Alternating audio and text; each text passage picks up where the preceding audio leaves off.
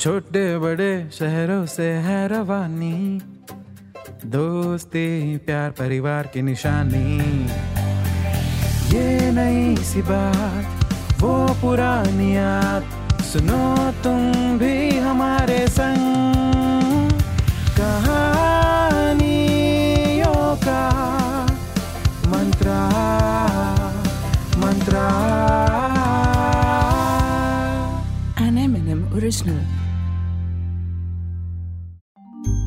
अजी जनाब, जब कबाब में हड्डी आती है तो आपका दांत टूटता है। पर जब रियल लाइफ में कोई कबाब में हड्डी बनता है तो फिर आपका दिल टूटता है। पर जब वो कबाब की हड्डी आपका छोटा भाई हो तो वो हड्डी ना तो आप निगल सकते हैं, ना उगल सकते हैं। जैसी हालत हो गई है जस्सी भैया की। देखिए जनाब, आज जस्सी भैया की पहली डेट है, और उसी डेट की कहानी हम आपको सुनाने वाले हैं। तो सुनिए। लाइफ में जो भी काम हम पहली बार करते हैं, वो मोमेंट लाइफ टाइम के लिए दिमाग में ना एकदम टैटू की तरह छप जाता है।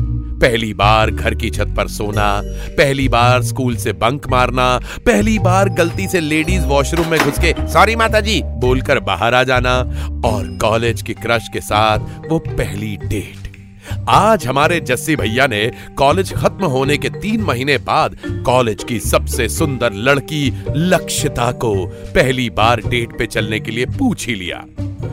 भाई लक्षिता का तो पता नहीं, पर जस्सी भैया की ये पहली डेट है। अब तक उनके लिए डेट का मतलब सिर्फ़ खजूर था।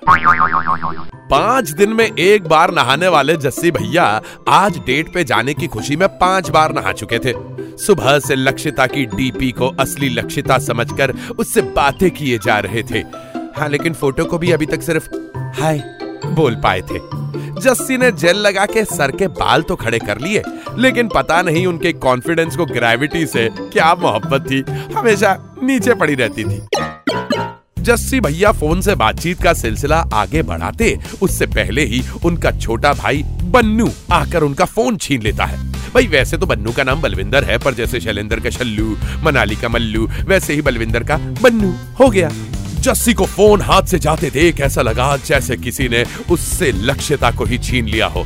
जस्सी लिपक बन्नू से अपना फ़ोन छीनता है और इसी खींचातानी में बन्नू के हाथ से लक्षिता को गुस्से वाला इमोजी सेंड हो जाता है। ये देखकर जस्सी का चेहरा गुस्से वाले इमोजी से ज़्यादा लाल हो जाता है और वो बन्नू से कहता है, अबे अबे तू जहाँ जाता है, कांडी कांड कर देता है। अबे साले बन्नू बड़ा क्यों नहीं हो जाता तू?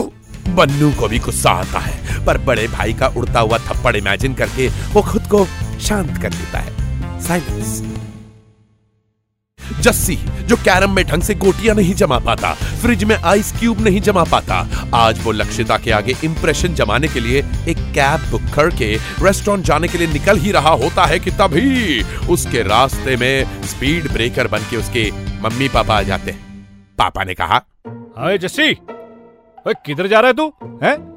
भाई जस्सी की एक बात अच्छी है। वो सामने वाले की आँखों में देखकर झूठ नहीं बोल पाता। इसलिए नज़रें नीचे करके कहता है आ, पापा वो क्या है ना कि ग्रुप स्टडी के लिए दोस्त के घर जा रहा हूँ। अगले हफ़्ते एमबीए एंट्रेंस की एग्ज़ाम है ना? हाँ। ये सुनकर उनके कंजूस पापा कहते हैं साल भर पढ़ाई लिखाई करनी नहीं है तुझे हैं? और अब एग्ज़ाम से पहले तुझे ग्रुप स्टडीज़ करनी है। और सुने मैं और तेरी मम्मी जो है हम जा रहे हैं बाहर। तो ये बन्नू जो है वो घर पे अकेला रह जाएगा है ना? तो तू जो है बन्नू को मैं नहीं ले जाऊँगा बन्नू को अपने साथ। इसको ले गया तो मैं परेशान हो जाऊँगा। जस्सी ने गुस्से में बोल तो दिया लेकिन बाप तो बाप ही होता है। पापा बोले सुन चुपचाप ले जा बन्नू को है ना? नहीं तो ना मैंने तेरा जो करना है ना हाल मैं बता रहा हूँ। बन्नू आ जाए। जस्सी जैसे ही बन्नू को घूरने के लिए मुड़ता तो देखता क्या? बन्नू तो पहले से ही कार की फ्रंट सीट पे बैठा हुआ है। खैर, कैब रेस्टोरेंट तक पहुँची। वो अंदर जाता है तो देखता है कि वहाँ लोकल ट्रेन से भी ज़्यादा भीड़ है।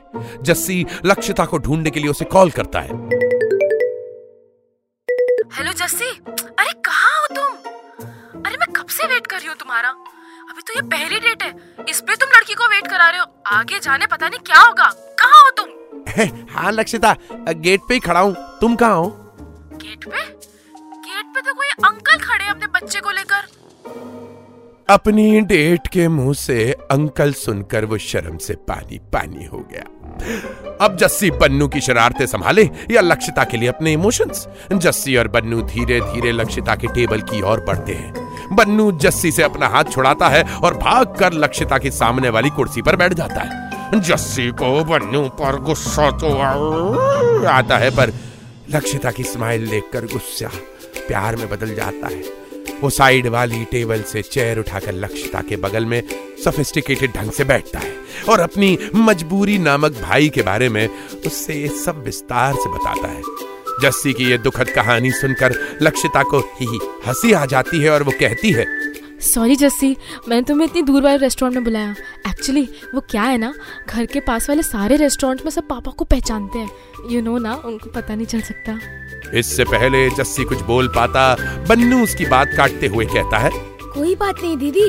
वैसे भी भैया को घूमना पसंद है। स्कूल में भी ये क्लास में कभी नहीं बैठते थे। ग्राउंड में घूमते रहते थे।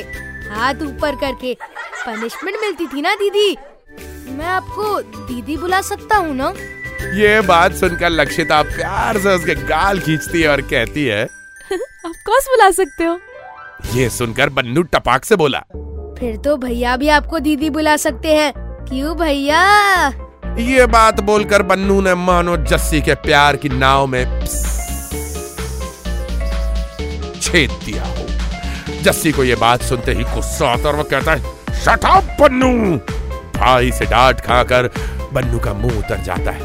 ये देखकर लक्षिता को बहुत बुरा लगता है और वो एक चॉकलेट निकाल के बन्नू को देती है। तभी वहाँ वेटर आता है और कहता है hello sir hello ma'am such a lovely couple with cute boy आप तीनों कितने प्यारे लग रहे हैं एक साथ।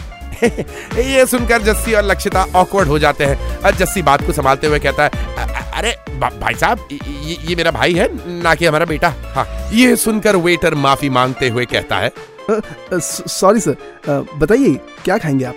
जस्सी रोमांटिकली लक्षिता की आँखों में देखता है और कहता है जो भी ये प्यार से खिला दे। हम्म। ये सुनकर लक्षिता थोड़ी शर्मा जाती है और पूछती है पिज्जा खाएँ क्या?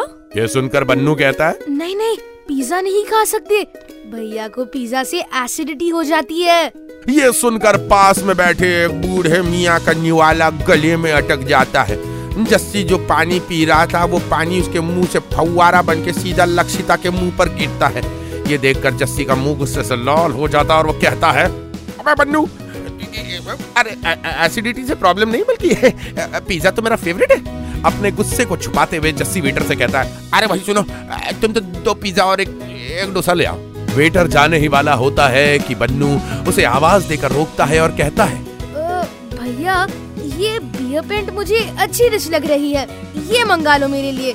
इससे पहले कि वेटर कुछ कहता है जस्सी कहता है अबे तू बियर पिएगा? पापा को बताऊँ? बन्नू उसकी ओर देखकर कहता है पापा को आप क्या बताओगे? मैं बताऊँ कि एमबीए की पढ़ाई के बहाने आप कौन सी पढ़ाई कर रहे हो? और मुझे मेरी फेवरेट डिश भी नहीं खाने दे रहे हो।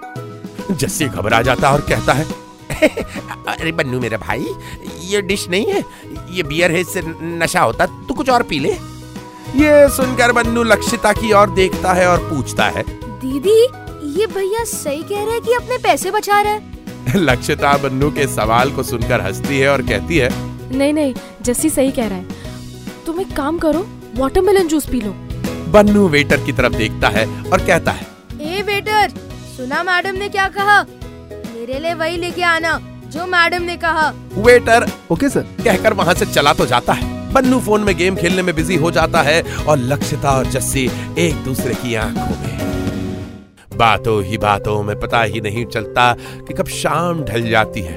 तभी अचानक लक्षिता का फ़ोन बजता है और वो जस्सी को कहती है। जस्सी अब जाना पड़ेगा। सॉरी यार। जस्सी लक्षिता को जाने तो नहीं देना चाहता था पर कोई और रास्ता भी तो ना था। क्योंकि अगर वो लक्षिता को अपने घर ले जाता तो पापा मम्मी मार मार के उसको भूत बना देते। खैर वो भारी मन से लक्षिता को बाय बोलता है। लक्षिता अपनी सीट से उठती है और देखती है कि बन्नू अभी भी गेम से खेल रहा है। लक्षिता उसके पास जाती है और उसके गाल खींचते हुए कहती है और Bannu it was really nice meeting you bye Bannu phone रखता है और कहता है बाय भाभी।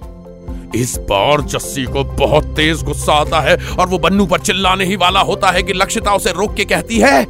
ए जसी जाने दो ना। तुम्हारे मन में भी तो वही है ना जो इसने कहा। और ये कहकर वहाँ से शर्माती बल खाती चली जाती है एकदम फ्लटर फ्लटर ऐसे उड़ते हुए जैसे तितली हो। हम्म। जस्सी खुशी के मारे दीवाना हो जाता है नाचता है गाता है कुर्सी पे चढ़ता है और फिर बन्नू की गाल खींचता है जिससे परेशान होकर बन्नू कहता है भगवान किसी को भी कुछ भी बनाए पर क्यूट ना बनाए। लोग गाल बहुत खींचते हैं। और इधर जस्सी लक्षिता को आवाज़ देता है और कहता है अरे एहे, सुनो फिर कब मिल रहे हैं हम? दोबारा? लक्षिता पीछे मुड़ती है और कहती है बन्नू से पूछो वो कब फ्री है? जिस दिन वो आएगा, मैं भी उसी दिन आ जाऊँगी। ठीक है?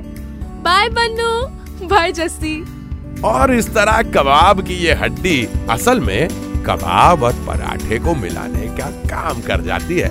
शाबाश बन्नू बिरलोदा हम्म तो कैसी लगी आपको हमारी आज की ये कहानी? ऐसी ही कहानियाँ सुनने के लिए आते रहा करिए एम एन एम टॉकीज पे। ये है कहानियों का मंत्रा। N M N M original